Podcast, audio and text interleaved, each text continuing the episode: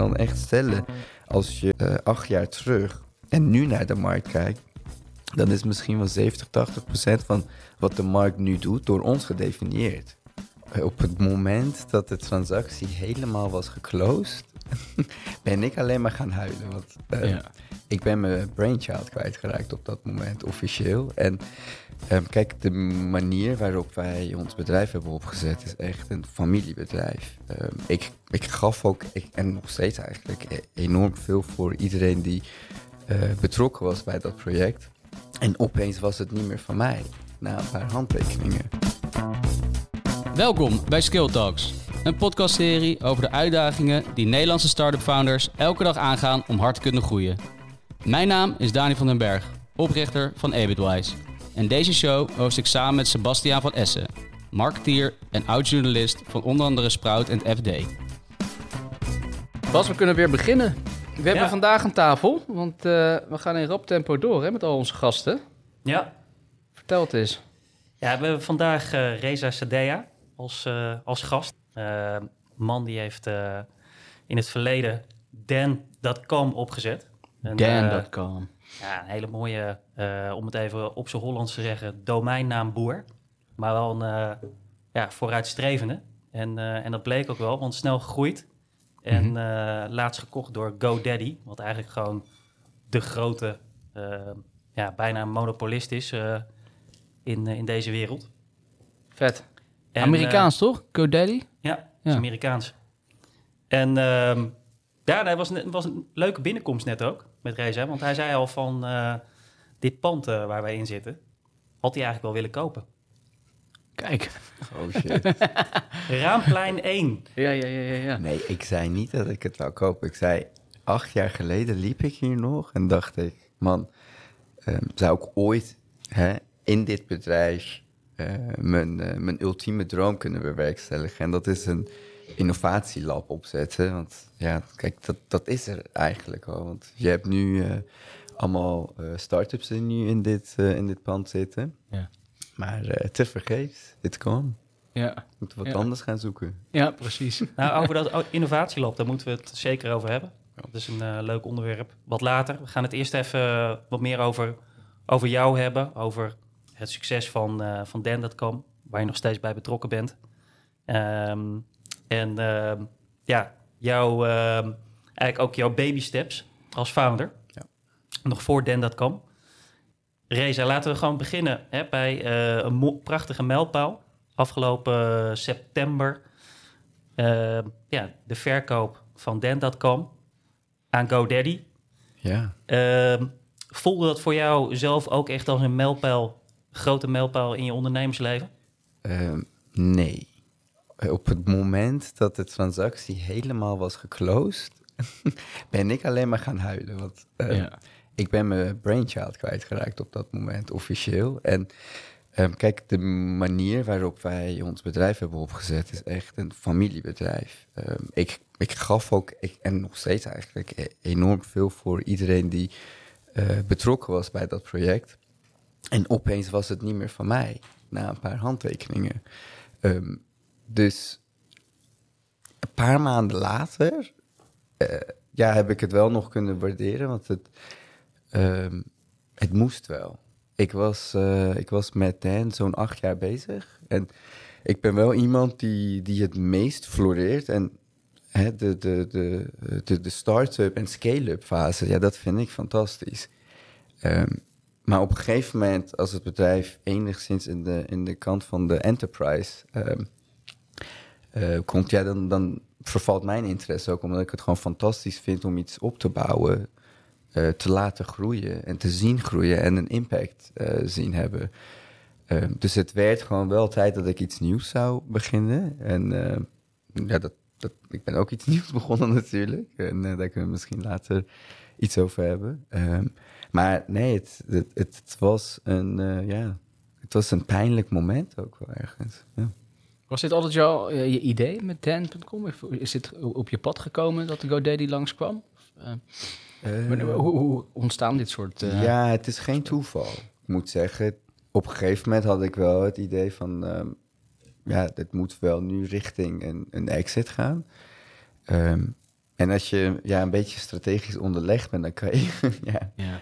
Eh, dan kan je daar een beetje aan werken en de juiste snaar eh, raken. En dat hebben we eh, ja, blijkbaar succesvol gedaan. Ja. Ja. Ja. Ja, Vertel, wat is, wat is, waarom, waarom ging je dan eh, als een gek die eh domeinnaamwereld in? Nou, uit eigen frustratie. Eigenlijk begin ik altijd uit eigen frustratiebedrijven. Dus mm, hiervoor heb ik een paar projecten proberen op te zetten. Ehm, van ja, een zoekmachine tot aan eh, een kennisbank. En elke keer weer, als ik een domeinnaam nodig had, een goede brand, ja, dan belandde ik in dit rare wereld zonder transparantie. Ehm, bij concurrerende marktplaatsen kon ik ja, wat, wat cijfertjes heen en weer gooien. Ik mocht niet eens vragen via die platformen: waarom heb jij die domeinnaam gekocht? Het vinden van een domeinnaam was al moeilijk, omdat ja, inventory is completely ehm, eh, fragmented. Dus op een gegeven moment dachten we, ja, wa- wat is dit nou? Wij als ondernemers en wij die onderlegd zijn in ehm, de domeinmarkt, hebben we zelfs moeite met het vinden eh, van de juiste brand. Ehm, ja, let's fix that. En ja, zo ontstaat eigenlijk, denk ik, elk bedrijf waar ik Ja. aan werk. Ehm, frustratie leidt tot let's fix it en een week later begint de bouw. En tot wat voor features heeft dat dan geleid eh, uiteindelijk, die eh, ervoor gezorgd hebben dat eh Dan zich kon onderscheiden? Heel simpel. We hebben gewoon gekeken hoe kunnen we het weer meer affordable maken. Om zo ook dus een marktplaats te creëren die voor verkopers super aantrekkelijk is. Omdat we meer liquidity kunnen garanderen. En dat is precies wat we hebben gedaan. Met lease to own kon je opeens een domeinnaam die voor 10.000 euro gekocht moest worden. Kon je voor 100 euro per maand kopen. En als jij op maand 4 dacht, nou, dit was niet de juiste brand, of ik ga toch een andere kant op met mijn, eh, met mijn bedrijf, dan was het super flexibel. Dan leverde je de domeinnaam weer in en dit hele proces hadden we geautomatiseerd. Ehm, en eh, ja, momenteel is een, ik mag geen percentages noemen, maar een flink deel van de omzet van het bedrijf is nu recurring door dat model ook. En elke dag groeit het. Ehm, dus dat was gewoon een, ja, een home run vanuit een eh, business model perspectief voor ons. Ehm, voor de koper was het gewoon een fantastische feature, want je kon opeens eh, de, met de juiste brand beginnen en hoefde niet op een gekke extensie zoals ja, eh blablabla.guru. Ja, Ja. Ik denk altijd, wat ben je aan het doen, joh? Ehm, straks heb jij klanten eh, die, ja, die moeten gissen op welke URL ze jou vinden. Dat, dat kan gewoon niet.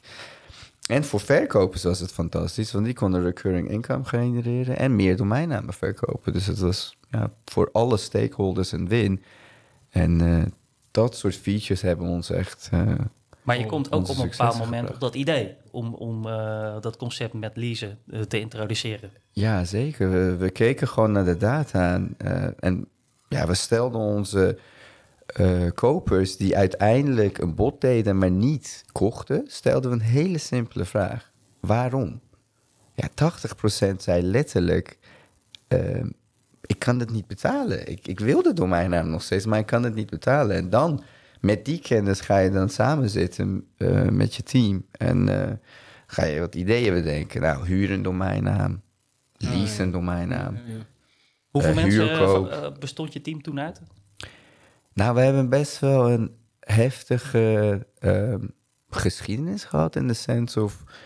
Het was heel moeilijk voor ons om geld op te halen. Ik weet niet waarom, maar eh, ik heb in 2015 eh, geprobeerd om 3 miljoen op te halen. En ik weet zeker, als we dat hadden opgehaald, dan waren we tien keer groter geworden, maar het lukte gewoon niet. En waarom? Wat, wat, Eh. waar komt het door? Wat, eh, wat hield investeerders tegen? Ja, dan zei ik heb, ja, ik heb echt de meest gekke dingen gehoord. Zoals, ja, domeinnamen, dat is niks meer waard. Iedereen gebruikt Facebook. En als ik tegen diezelfde investeerder, zonder zijn naam te noemen, ehm, zei van... En als ik dan mijn hele bedrijf omtrent een Facebookpagina bouw, hoe concurreer ik dan? Je kan toch niet op, op Google met een Facebookpagina gaan concurreren? Ja, nee, jij snapt het niet. Nou ja, prima, dan begreep ik het toen. Doe maar niet. Ehm, dus ja, nee, het was, eh, we, we zijn door best veel ups en downs gegaan. In 2018 zijn we letterlijk van 20 man en vrouw, super pijnlijk moment, naar één gegaan. Heb ik Mm. in mijn eentje, dat Dat weten de klanten niet trouwens, dat dat Nee. ooit is gebeurd. Maar toen ik in, in mijn eentje nog twee maanden de hele zaak moeten runnen... van support tot whatever... Ehm, langzamerhand weer een eh, oud collega kunnen aannemen. En weer eentje. En weer echt kunnen opbouwen. Dus ja, Hoe was het toen met, eh, qua mindset? Want je gaat dan in zo hard naar beneden. ja dat was heftig. En, en qua energie, ja. Dat, Dat was heftig, want ik kwam mijn collega's helemaal niet kwijt. nee. Maar er was geen optie. Het was of sluit de zaak, Ja, of schaal terug en probeer het nog één laatste keer. ja, ja, ja, ja. Op welk moment was het weer stabiel? Wat, eh, dat je dacht van, nou, nu is het wel tijd eigenlijk om... Ja, dat was te gaan doen. 2019. Ja, Eigenlijk, we hebben in die, in die jaar hebben we eh, ja, met een kleine team van eigenlijk vier mensen, maar hebben we extreem veel gedaan. Echt extreem veel. Ik kan ook stellen, vanaf 2018 ehm, ja, tot 22, eh 21, daar zat eigenlijk de echte groei eh, op vlak van product en KPI's en alles van het bedrijf. Daarvoor was het meer ja, proberen gewoon product market fit te vinden. En, eh, en eh, ja, we werkten toen ook met veel interns. Dat was een Mm. beetje de norm. Want als ik dan naar de andere start-ups kijk, iedereen had interns. Daar ben ik nu een beetje van afgestapt. interns zijn fantastisch, maar je moet niet, ja, eh, bijvoorbeeld van de 20 mensen 15 interns hebben. Nee. Dan wordt het heel moeilijk. En dat heb ik op de harde wijze moeten leren. Want dat had je. Je had er 15. Ik had er 15. Wauw. En ik dacht toen der tijd, ik kan alles en iedereen wel trainen. Dat is op zich ook wel een klein beetje geluk, maar ja, Ja. je maakt je leven dan wel heel... Ik vind het eh, sowieso knap dat je er 15 eh, verzameld hebt. Nou, kijk, ik heb eigenlijk nooit problemen gehad met de juiste mensen aantrekken, omdat wij, ehm, ja, we creëerden altijd een warm bad voor onze mensen. Dus ik, ik kan ook gewoon stellen, er bijna niemand, dus jaar geleden kon ik zeggen niemand, maar bijna niemand heeft ontslag genomen eh, bij ons. En dat is gewoon omdat we een warm bad creëren, maar ook heel erg ambitie en doelgericht zijn. Want het moet ook niet te informeel worden, want Nee. we, we zijn wel altijd een zeer informeel bedrijf geweest. Ehm, maar dat balanceerden we dan altijd af met ehm, hele sterke doelen en ambities te hebben, waardoor men dat gewoon internaliseert en, en gewoon keihard ervoor gaat. Ja. En, eh, en ja, dan, dan ontstaat er opeens magie. En dan ontstaat er gewoon een, een, een bedrijfje uit Nederland met een paar werknemers die, eh, die gewoon de hele industrie heeft eh, veranderd. Want ik kan echt stellen, als je teruggaat, eh, acht jaar terug, en nu naar de markt kijkt, dan is misschien wel 70, 80 procent van wat de markt nu doet door ons gedefinieerd. Super. En nog even terug dus naar, die, ehm, naar, het warme bad. Hè? Want dat is denk ik wat, wat veel founders willen weten. Het is moeilijk om aan mensen te komen eh, en te behouden natuurlijk. Wat, wat zijn concrete dingen jullie deden om, eh, om dat te creëren? Nou ja, we waren super transparant en eerlijk. Dus ehm, we hadden in onze daily stand-ups, meldde ik altijd ook gewoon alles wat gaande was in het bedrijf, et cetera. Dus zo zorg je ervoor dat er geen ehm, verrassingen voor mensen ontstaan. Ehm, daarnaast, ja, moet je ook naar de kleinere dingen kijken. Gewoon een super fijn kantoor creëren, want ik vind dat heel belangrijk voor synergie. Maar we hadden bijvoorbeeld een privéchef die elke ochtend voor ons gewoon verse, gezonde lunch maakte. Ja, Ja, super. it's in the small details. thing, in Ja, the details. Maar Ja. zo creëer je dan, zo laat je ook gewoon zien, ehm, ja, that you care about Ja, Deed je, gebeurt. deed je dat dan gewoon op gevoel? Eh, of wa- was dat iets wat je gaandeweg van andere voorbeelden hebt geleerd? Dat dat een goede manier is om een bedrijf te runnen? Nou, ik heb het geleerd door ervaring. Want ehm, soms denkt men dat ik omhoog gevallen ben, maar ik ben op mijn vijftiende begonnen. Ik ben nu 33. Dus ik heb echt veel fouten gemaakt. Hè. Ik bedoel, ik heb mijn allereerste product was een zoekmachine die ik had opgezet. Ik, ik was toen 19. Ja, ik heb elke fout die je kan maken in die periode gemaakt. Ehm, en dat bedrijf deed het nog best goed. We hadden 100 miljoen eh, search queries na één jaar. Maar uiteindelijk is het gewoon, eh, ja, eh, moesten we het sluiten, omdat ik gewoon fout na fout na fout heb gemaakt. Maar ehm, ik denk dat het bij mij eerder komt omdat ik gewoon superveel ervaring heel vroeg in mijn levensjaren heb, heb opgedaan. En eh, ben blijven leren en dat doe ik nu nog steeds. Ehm, Wat voor bedrijven heb je in die tijd allemaal opgezet dan? Ja, ik had een mediagroep waarvoor ik dus voor derde dan eh, websites maakte. Daar heb ik heel veel ja, van productontwikkeling op kleinschaal wel geleerd. Ehm, zelf twee producten opgebouwd. En dat was dus die zoekmachine en Leopia, wat eigenlijk Wikipedia op steroïden moest worden. Want we wouden gewoon allemaal microkennis ehm, kwalitatief storen en aanbieden. En het is nog steeds een van mijn ambities, later down the road, om, eh, om dat te bewerkstelligen. Want uh, toen der tijd eh, kwam dat idee voort omdat ik zag tijdens de Amerikaanse verkiezingscycles dat een van de republikeinen die, die toen verkozen wou worden, zei: Ja, dat euthanasie levensgevaarlijk. In Nederland worden mensen zomaar geëuthaniseerd omdat ze per ongeluk een bandje om een pols Nee. krijgen. Ja. Ik dacht, ik schrok zelf even. Ik ben toen even gaan kijken, gebeurt dat echt hier? Weet je, dat is dus het gevaar van fake news. En eh, sindsdien is dat alleen maar erger geworden. En dat wou ik toen oplossen. Maar ja, geen kapitaal, geen co-founder die technisch was, kon ik maar eh, vinden. En in die periode is toen ook uiteindelijk ehm, ja, undeveloped.nl, wat later werd undeveloped.com. En toen weer gerebrand naar dan.com. Kijk, dit, Ja, ja, ja, ja, hierin zie je dat we zelfs in onze branding heel veel hebben gepivot, omdat we... eh, ja, je kon een, een, een Fransoos kon je een develop niet laten uitspreken, hoor. dus op een gegeven moment dachten we, laten we dit... eh, Hey, ben je, ben je als, als ondernemer ook eh, wat, wat, wat wispelturig? Als in, ehm, als je wat ziet, dan, dan, dan ga je dat beginnen. Ehm, hoe, behoud je, Ja. hoe behoud je die focus op, eh, op, op één onderneming? Nou, ik focus me altijd op één bedrijf primair. Ja, Ehm, want ik vind het is super moeilijk om een bedrijf succesvol te maken. Dus die, die acht jaar dat we aan Dan hebben gewerkt, dat was gewoon echt van de ochtend tot 's avonds gewoon echt keihard werken. ja. De, de, dat, ja, eh, daar kan je niet omheen. Ehm, nu ben ik dan ook weer wat nieuws begonnen en dat is gewoon mijn, mijn primaire focus. Daarnaast doe ik wat dingen, maar dat zijn echt side, hè, side hustles als het ware. Daar Ja. dedicateer ik maximaal drie à vier uur eh, per week per project aan. Eh, en dat wil ik ook, mm, ja, z- zodra mijn andere bedrijf live gaat, ook afbouwen. Want eh, ik ben van mening dat, dat je je volledige aandacht gewoon aan, eh, aan zo'n groot Ja, ehm, concept moet geven. ja, ja. Maar goed, hey, ik wilde trouwens nog heel eventjes, eh, want we zouden nog bijna vergeten dat je op een gegeven moment, nadat je investeerder sprak, eh, die zei van ja, je kunt beter alles op eh, Facebook gaan doen. Ja. Maar later hè, groeide je, ook met, eh, dankzij die, dat leaseconcept. Ja. Ehm, en toen sprak je met Airbridge Equity Ja. Partners, misschien ook nog wel met een aantal andere investeerders. Het werd Airbridge. Kun je daar iets meer over vertellen?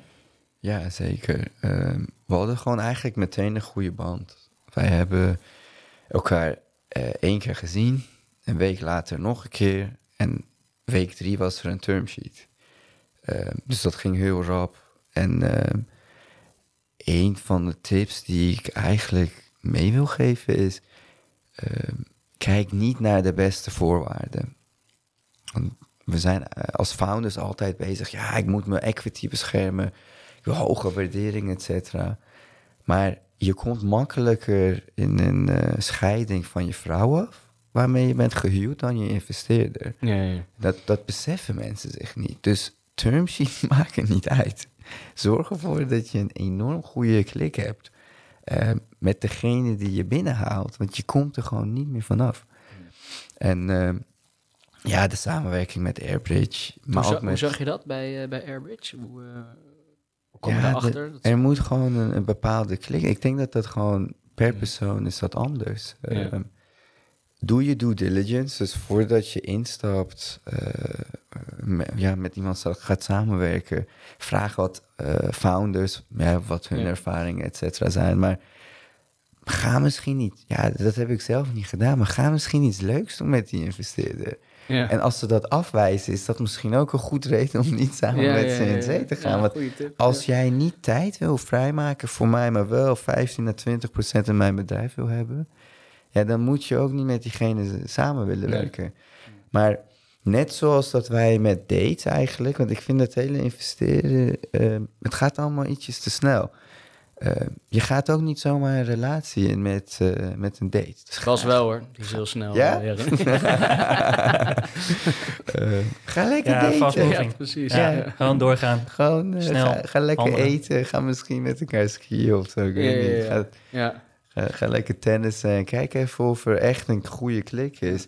En Ja. dat zie ik bijna niemand doen. Nee, dat en dat, dat is wel iets waar ik nu zelf, mocht ik eh, investeerders binnenhalen, dan ben ik zelf ook wel, denk ik, wat, wat, wat strikter in dat beginfase. ja. Want nogmaals, je komt er niet vanaf. Nee, nee. Zou je zelf gaan investeren in, eh, in bedrijven? Zou je dat ambiëren? Ja, ik heb de afgelopen maanden in vier, vijf bedrijven geïnvesteerd. Ehm zijn wel bedrijven waar ik enige toegevoegde waarde kan leveren. Dus vooral op productniveau en, Ja. en strategisch. Ehm, nee, zeker. Waar ja. kijk jij naar eh, bij dat soort bedrijven? Wat, wat zijn een beetje de Eigenlijk alleen team. tien? Het maakt Ja. me helemaal niet uit waar je staat. Als ik niet in het team geloof, want uiteindelijk is het gewoon het team die het moet. Kijk, je kan in een start-up investeren dat fantastisch gaat. Mhm. Maar als opeens twee van de founders die dragend zijn, binnen zes maanden ehm, ja, weg willen of zijn, dan heb je alsnog niet zoveel. Nee, nee, nee. Ehm, nee. Dus als je heilig gelooft in het team en de kunnen van het team, ehm, dan kan je, naar mijn mening, investeren. Nou, moet ik wel zeggen, ik ben recentelijk begonnen met investeren, dus ik ben niet de beste expert op dit Nee, vlak. nee, nee, nee. Dus laten we Nee. eerst kijken of ik ooit nog een exit eh, kan bewerkstelligen. Dan kom ik misschien een keer terug. Ja, precies. En dan zal ik vertellen hoe het Hoe het is gegaan. Maar Maar je neemt ook de tijd voor, je, hè, voor degene waar je in investeert. Ja, Daar neem je ook echt de tijd voor. ja, ik, ik neem de telefoon altijd voor ze op. Ehm, Oh, je doet het Ja. callcenter voor hem. ja, Eh, Ja. Nee, oké. ja. Leuk En- man. En ehm, ja, nog even terug naar, naar, met, met GoDaddy, want hè, dat is dan, ik, ik van maar daar toch af, dan, dan komt er een grote Amerikaanse reus op je pad. Ehm, wat zijn nou de verschillen met, eh, met de jongens aan de overkant van de oceaan eh, en hier? ja, het zij denken altijd eh, een stukje groter. Zij denken groter. Ja, ja het, is, het is moeilijk hoor jongens om high-tech bedrijven vanuit Nederland op te zetten. De, de- de investeerders denken minder groot. De stakeholders, de banken, alles. Eh, ik weet ook zeker dat ik eh, ja, met de factor van keer 50 succesvoller was geworden als ik gewoon tien jaar geleden naar Silicon Valley was gegaan Ja. en het daar had gedaan. Ehm, de Amerikaan die denkt gewoon veel groter, internationaler. En, eh, en ja, het is moeilijk met ze concurreren. Ja. Daarom ook. Ja. Je moet echt van goede huizen komen en echt een extreem internationaal mindset hebben, vind ik, om in Nederland ehm, iets moois op te zetten. Dus ik kom best vaak start-ups tegen die dan eh, tevreden zijn met de Nederlandse markt. Ja, dan weet ik al dat ze gewoon niet gaan slagen. Nee. Als jij vanaf dag één alleen je wil toespitsen op de Nederlandse markt, good luck. Ja. Nemen zij net zoals eh, Facebook bijvoorbeeld bij Instagram deed, overnemen van features. Of eh, denk aan eh, Snapchat, werden ook features van overgenomen Ja. door eh, Facebook. Ehm, zie je dat ook, zag je dat ook gebeuren bij GoDaddy? Ik bedoel, jouw leaseconcept, hoe snel zag je dat in de markt vervolgens verspreiden? Ja, dat, ik vind dat echt vreselijk. Wij hebben eigenlijk nooit gekopieerd. We zijn altijd degene geweest die dan met iets nieuws kwam. En dan zag je wel binnen zes maanden dat heel veel concurrenten het kopieerden. We hebben zelfs eh, momenteel in de markt dat er nieuwe partijen opstaan die zelfs onze UI UX gewoon letterlijk kopiëren. Eh, de nummer twee in de markt nu, die heeft zelfs onze te kooppagina's gewoon één op één gekopieerd Mm. na deze transactie. Want ze dachten, nou ja, die- ze zijn overgenomen, laten we ze nu dan maar gaan kopiëren om te kunnen concurreren. Mm. Lekker Nou opportunistisch. Ja, nou, het is ook gewoon heel dom eigenlijk. Want als je niet investeert in zelf innoveren, dan kom je niet ver. Want ik heb sindsdien hun KPI's bijgehouden. Ze zijn geen klant groter geworden. Dus nou, wat heb je dan gedaan? Terwijl ze eens een keer gewoon vertrouwen putten in hun uh, product. maar gewoon iets nieuws, echt iets nieuws, wat niemand doet, in de markt hadden gebracht, dan hadden ze misschien kunnen concurreren. Maar nu blijft het gewoon een, ja, een bedrijf die elk jaar gewoon een stukje kleiner wordt. En ze blijven teren op gewoon de, uh, dat ze de allereerste ja. uh, waren die ooit de markt op is gegaan. En uh, dat zijn netwerkeffecten, dat heb ik ook wel geleerd. Het is heel moeilijk om tegenop te botsen. Je kan innoveren wat je wilt, maar ehm, als je tegen zo'n partij opbotst, dan... Good luck, ja. Ja, het kan op zich wel, maar je moet gewoon een lange adem hebben. En, ja, ja. Ja, de juiste budget, wat we eigenlijk nooit hebben gehad. Nee, nee. Hey, je komt heel, heel relaxed en rustig over. Dat zal je waarschijnlijk vaker horen. uh, ja, ik heb net gefitness. Oké. Okay. Zo, je agressie is kwijt. Vandaar. maar uh, op het moment dat je echt onder de druk staat, wat, uh, waar, naar wat voor skills grijp je dan? Hè? Als ondernemer sta je natuurlijk vaak onder druk. Ja, ja spullen vallen ik tegen. Heb, ik heb wel echt geleerd om, om meditatie op te pakken. Maar okay. ook dat ik nu train, krachttraining, is echt voor mij fundamenteel van belang. Ja. Als ik dat niet doe, ja, dan, dan blijft dat stress gewoon in je lichaam. En gewoon de juiste hobby's vinden. Want dat was ook wel moeilijk voor me heel lang om... Wat heb, je, wat heb je gevonden? Racen. Racen? Ja. Oh, ja. Och. Ik, kijk, als ik race... Ehm, mijn brein staat dan... Maar is cortisol dus, verhogend of, uh, of uh, nou, ik, ik weet het niet. Ik ben vrij rustig in de auto als ik aan het racen ben. Maar ja. um, wat er bij mij gebeurt is dat mijn normale processen in mijn kop die gaan uit. En ik ben mm. alleen maar bezig met hoe kan ik de volgende bocht zo snel mogelijk nemen? Hoe blijf ik in leven? en blijven leven en niet de auto de vangrail inrammen. Nee, nee, nee, uh, het, ik weet niet waarom, maar dat is voor mij gewoon echt zeer meditatief. Ja. is dat uh, gewoon op het uh, Zandvoort-circuit? of waar, waar, doe je dat? ja, daar, daar probeer ik aankomend zomer een, een, een raceteam te joinen lach me niet uit. Maar ik, ik race heel veel gewoon op, uh, op kartbanen. En dan oh, pak ik wel ja, ja. Uh, buitenbanen, weet je wel. Van ja. de grotere. Ja, dat Daar is moet je beginnen, mij... toch? op de kartbaan. Ja, precies. Nee, maar het is echt voor mij... Ik mis het nu ook, want in de, in de, in de winter ga ik niet zo vaak. Nee. maar dat is meer glijden dan racen. Ja. Uh, maar ik, ik, mis nu echt weer een zonnige dag om, uh, om weer te gaan ja. Ja. Dus met die, met die nou goed, hè, sport en, en racing, daar, daar, daar, hou je jezelf eigenlijk de rust mee. En daar heb je ook profijt van als, het even tegen, als je tegenwind ervaart op... Ja. en de sauna, dat is ook mijn nieuwe liefde. nee, ehm, wat ik even wilde, wilde vragen, Reza... -hmm is, uh, en ik weet niet of je het daar ook over, uh, over wilde hebben, maar uh, of, de, of je dat een geschikt onderwerp vindt. Maar maakt het naar jouw beleving nog iets uit of je een, een, Nederlandse achternaam hebt als, als founder of niet? Enorm. Ik, ik heb de meest geschifte shit meegemaakt, jongens. Puur omdat ik mm. een hele lange, blijkbaar enge achternaam heb. Een voorbeeld ik neem contact op uh, met mijn relatiemanager bij ABN AMRO. Want we hebben een Amerikaanse rekening nodig. En ik vraag om een introductie met een bank in Amerika waar zij zaken mee doen.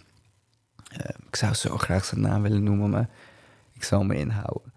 Uh, we, nou ja, ik krijg uh, die introductie, heb een eerste belletje met de vice president ook van die bank.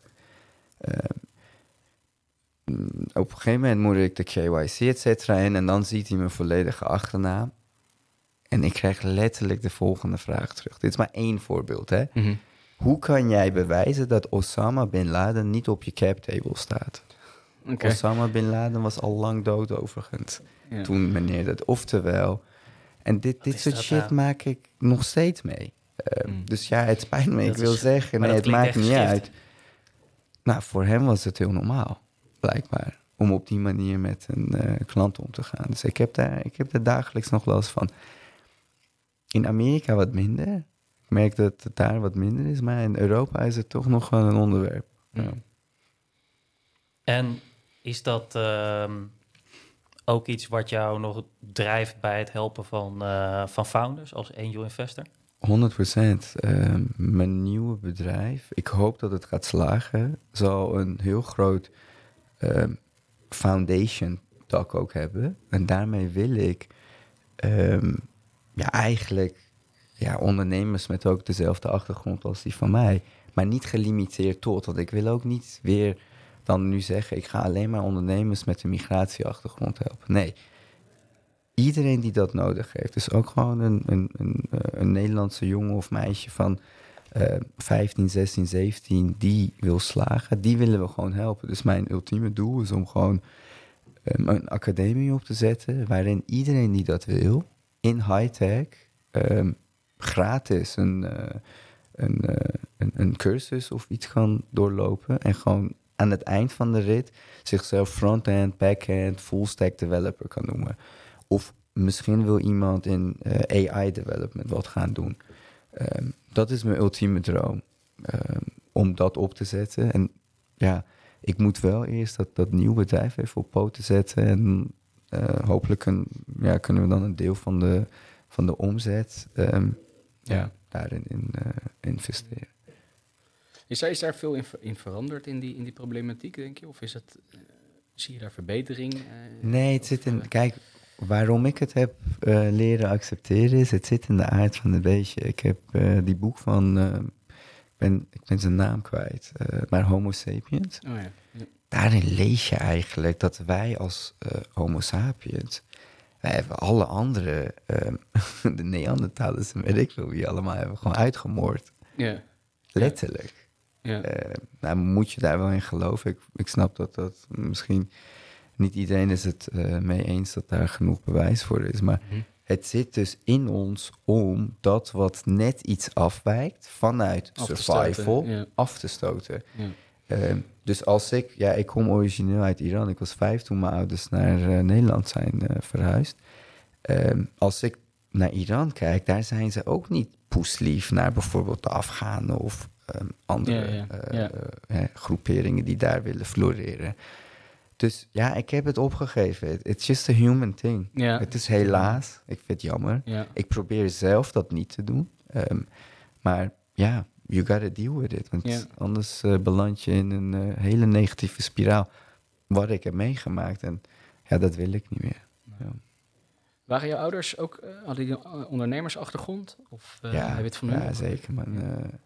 ja, mijn ouders zijn wel echt ondernemers. Ja? Wat deden zij? Ja, het, eh, wat niet. Oké. Een bakkerijtje gehad, een lunchroom gehad. eh, mm, en eh, mijn mijn pa heeft volgens mij zelfs een autopoetsbedrijf opgezet. Eh, ja. ja, Zat er gewoon eh, met de paplepel in. eh, Ja. Dus ze hebben het jou ook gestimuleerd. Nou, ik heb blinde vertrouwen altijd van ze gehad. Ehm, zij waren echt mijn, mijn backing altijd. Dus alle eerste bedrijven die ik heb opgezet, ja, ik had geen geld. Dus dat hebben zij allemaal ge- eh, gefinancierd. Het gaat wel om kleine bedragen, dus het is niet op zijn trumps. Ik heb een paar miljoen maar gehad. Ja, ja, ja. Eh, het gaat om duizend, Ja, 2000, ja, ja. 3000 euro. Eh, voordat iedereen denkt eh, dat ik, eh, dat ik zo'n type ben. Maar, maar ik heb altijd gewoon blinde vertrouwen van ze, van ze gevoeld. En dat ze eh, ja, mij steunde in, in de dingen die ik deed. En dat- ja, dat heeft me wel, denk ik, best wel wat vertrouwen gegeven om, Ja. om te gaan ondernemen. Ja. Ja. Is er, zijn er nog eh, één of twee start-ups die je zou willen uitlichten, die je momenteel eh, ondersteunt? Ehm, ja, het zijn, het zijn wel allemaal incognito bedrijven. ja. Oké, oké. ja. Zelfs die, eh, die van mezelf is ook nog niet gelanceerd. Maar Nee. daar kan ik misschien heel, heel kort iets over zeggen. Ehm, anyone.com. De doel is, huiseigenaarschap is momenteel, of ja, weer mogelijk te maken.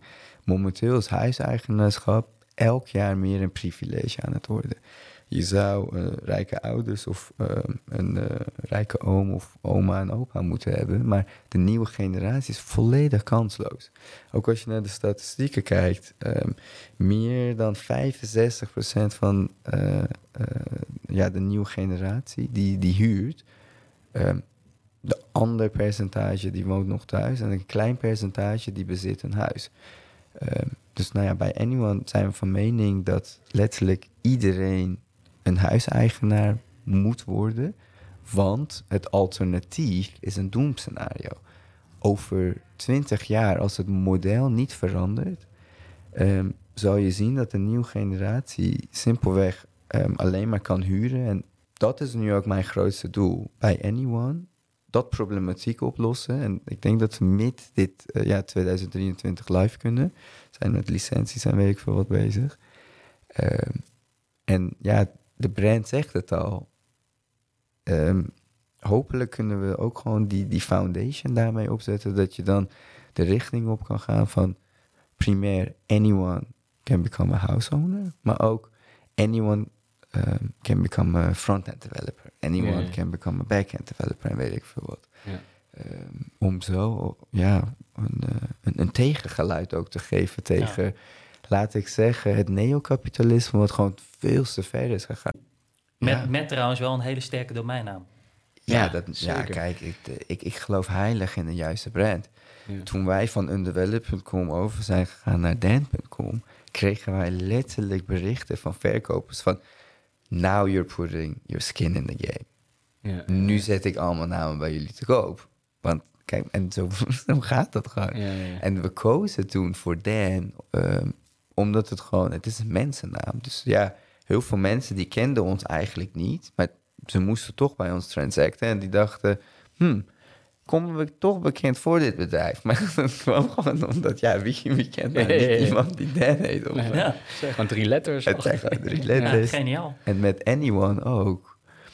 Ehm, het, het staat voor precies wat wij doen. Ja.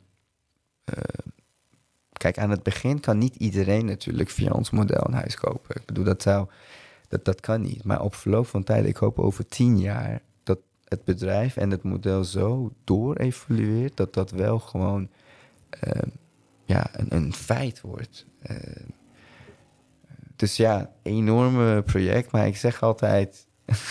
ik leef niet zo kort. eh, Nee, nee. Weet je, menselijke levens zijn niet zo lang. Dus Nee. dedicate your time on the right things. Ja, ja, dus het zwarte gat na de exit die je vaak hoort bij founders, die, eh, die heb je nog niet, eh, nog niet echt meegemaakt. Zeker niet. Nee. Nee. want ik hou mezelf super druk en, Ja. eh, en bezig. Ja, ja, ja. Ehm, als ik nu alleen maar aan het feesten was en eh, lang leven de, de lol, Ja, ja, dan denk ik wel. Dat is gewoon allemaal. Ja, Dat is niet bevredigend. Behalve die ene dag dat je verdrietig was, omdat je je bedrijf Ja. kwijt was. ja, Ja, Ik kan me heel goed dat voorstellen, was ja. echt een moeilijke dag. ja. Nou, Ja. wij wensen je heel veel succes met, eh, met eh, ja, je, je rol als angel investor en, en, en natuurlijk deze op, eh, op het oog eh, veelbelovende start-up. ja. Dankjewel. Ehm, ja, het was heel erg... eh, Mooie lessen. Ja, Ja.